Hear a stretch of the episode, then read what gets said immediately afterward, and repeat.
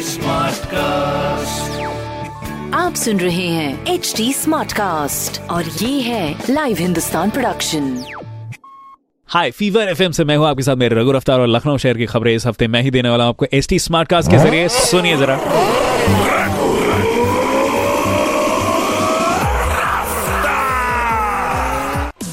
पहली खबर, योगी सरकार ने कोरोना को लेकर नई गाइडलाइन जारी की है। सरकार ने कहा है कि शादियों में डीजे और बैंड बाजा बजाने पर प्रतिबंध नहीं है। और साथ ही शादी समारोह में 200 की जगह 100 से अधिक लोगों को शामिल न होने देने के निर्देश दिए थे। दूसरी खबर, जो भी बिजली बिल भरने में थोड़ा सा आलस करते थे, अब दस हज़ार या उससे अधिक का इंतज़ार बिजली विभाग नहीं करेगा। निर्धारित तिथि तक बिजली कर्मी आपसे बिल जमा करने का आग्रह करेंगे। उसके बाद में अगर आपने नहीं दिया तो आपका परमानेंट कनेक्शन काट दिया जाएगा। सोच रहे हैं आप टेम्परेरी नहीं परमानेंट सोल्यूशन है ये। तीसरी खबर, कोरोना का टीकाकरण पहले चरण में चार करोड़ लोगों को शामिल करेगा, जिसकी तैयारी में अभी प्रदेश में अस्सी हज़ार लीटर वैक्सीन रखने की जगह थी, जिसको बढ़ाकर 1.23 लाख कर रहे हैं। ये टीका पहले चरण में स्वास्थ्य कर्मी और बुज़ुर्गों को लगाया जाएगा। ये खबरें मैंने पढ़ी हिंदुस्तान अखबार से और आप भी पढ़िए क्षेत्र का नंबर वन अखबार हिंदुस्तान। और कोई सवाल हो तो ज़रूर पूछेगा on Facebook Instagram and Twitter हमारे हैंडल है एच टी और ऐसी ही पॉडकास्ट सुनने के लिए लॉग इन कीजिए W W W dot H T smart cast dot com stay connected आप सुन रहे हैं एच डी स्मार्ट कास्ट और ये था live Hindustan production